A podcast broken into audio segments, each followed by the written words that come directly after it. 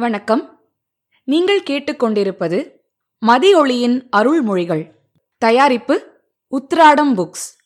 ஒலி வடிவில் வழங்குபவர் தீபிகா அருண்.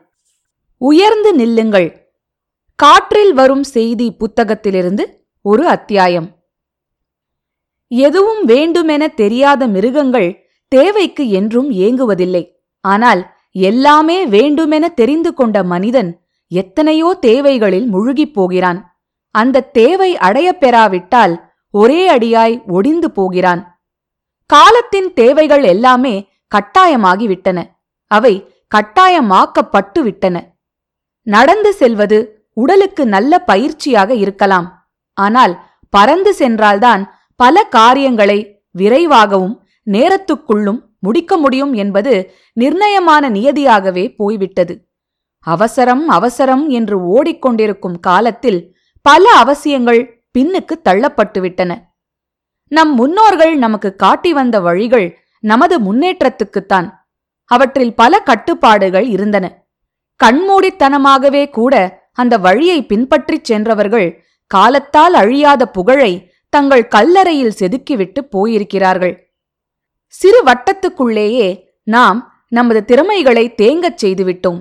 என் குடும்பம் என் மனைவி என் குழந்தைகள் என்ற எல்லைக்குள்ளேயே நாம் முடங்கிவிட்டோம். இவர்களை காப்பாற்றி கரை சேர்ப்பது மட்டுமே அளப்பரிய சாதனையாக எண்ணி நாம் அகமகிழ்கிறோம். ஒரு சிறு கடமையாவது நாம் ஒழுங்காக செய்துவிட்டோம் என்று திருப்திப்பட்டு கொள்ளலாம். ஆனால் அதுவே முழுமையாகிவிட முடியுமா? எவ்வளவு பொருள் சம்பாதித்தாலும் எவ்வளவுதான் வாழ்க்கையின் வசதிகள் நிறைந்திருந்தாலும் அடிமனதின் ஆழத்தில் இன்னமும் ஏதோ ஒரு குறை உறுத்திக் கொண்டே இருக்கிறது. இவ்வளவு பெரிய உலகத்திலும் உயிரினங்களிலும் நாம் ஒரு மிகச்சிறிய துளிதான். ஆனால் நாமேதான் எல்லாம் என்னும் அகண்ட உயர்ந்த உணர்வு ஒடுக்கப்பட்ட எல்லைக்குள் ஓரங்கட்டப்படுவதால் அந்த பேரானந்தத்தை நாம் சரியாக புரிந்து கொள்ள முடிவதில்லை. நம் பார்வைக்குட்பட்டவைகள் நமக்கு பலன் அளிக்கக்கூடியவைகள் இவைகளை மட்டுமே நாம் நம்புகிறோம். அவை மட்டுமே உண்மையானவை என நினைக்கிறோம். நாம் வாழும் உலகத்தை நாம் தெரிந்து கொள்ள வேண்டும். அது அவசியம்தான். ஆனால் இந்த உலகத்தை பற்றி அதிகமாக தெரிந்து கொள்ள நாம் ஆசைப்படுகிறோம். அந்த ஆசை நிறைவேற முடியாததால் நம் மனம் என்றும் முழுமை பெறாததாகவே இருக்கிறது. ஆனால் நாம் அறிய முடியாததொன்று நாம் நேரில் காண முடியாததொன்றுதான் இந்த புதிருக்கு விடையளிக்க முடியும்.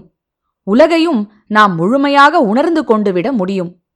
நம் முயற்சிகள் எல்லாம் சிறிய சிறிய வசதிகளுக்காக செலவழிந்து கொண்டே இருக்கும்போது நம் அறிவால் உணர முடியாத அந்த பேரானந்த நிலையை நாம் தேடுவது எப்படி? ஒன்றும் இல்லாத இடத்தில்தான் ஒரு பொருளை வைத்து நிரப்ப முடியும். காலியான வீட்டில்தான் புதிதாக குடி புக முடியும். குழாய் காலியான பின்புதான் அதில் தண்ணீர் வந்து நிறையும். பூஜ்யம் இருந்தால்தான் மற்ற எண்கள் நிறைவு பெற முடியும்.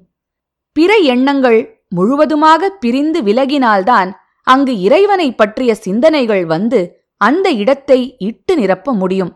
வேண்டும் எனும் எண்ணம் எதுவும் நீண்ட பயணத்தை குறைக்க எண்ணி நம்மை வழிநடத்தத் தூண்டும் குறுக்கு வழிகள். அந்த வழி நாம் அடைய வேண்டிய எல்லைக்கும் நம்மை அழைத்துச் செல்லாது. உண்மையில் அவை நம் முன்னேற்றத்துக்கு நாமே அமைத்துக்கொண்ட முட்டுக்கட்டைகள். அவற்றை நாம் உடைத்தெறிய பெரிய முயற்சிகள் எதுவும் எடுக்க வேண்டாம். வேண்டும் என்ற எண்ணத்தை மனதிலிருந்து வெளியே எடுத்து வைக்க நாம் வைராகியம் கொண்டால் வேகமாக இறைவனை பற்றிய எண்ணம் தானாகவே அங்கு வந்து நம்மை ஆட்கொண்டுவிடும். இது மிகப்பெரிய ஆன்மீக சாதனையைப் போல் தோன்றினாலும் உண்மையில் இது மிகவும் எளிமையான பயிற்சி. தூய்மையான அன்பும் தொண்டு செய்யும் உள்ளமும் நமக்கு என்றும் துணையாயிருக்க வேண்டும். படைத்தவனை நம்மால் பார்க்க முடிவதில்லை. ஆனால் நம்மை போல் அவனால் படைக்கப்பட்ட பல பொருள்களை நாம் பார்க்கிறோம். ஒரு பொருள் தானாக இயங்குவதில்லை. அதனை இயக்குவதற்கு ஒருவன் இருக்க வேண்டும். ஆகையால் உலகின் இயக்கத்திலிருந்து கடவுள்தான் அதனை இயக்குகிறார் என்பதை நாம் எளிதில் புரிந்து கொள்கிறோம். இறைவனுடைய பேரருளை அவனால் இயங்கும் ஒவ்வொரு பொருளிலும் நாம் காணும்போது அந்த உயிர்கள் அனைத்திடமும் நமது அன்பு ஆராய் பெருக துவங்குகிறது. இன்பமும் துன்பமும் இந்த சூழ்நிலையில் மனதை அதிகம் பாதிப்பதில்லை.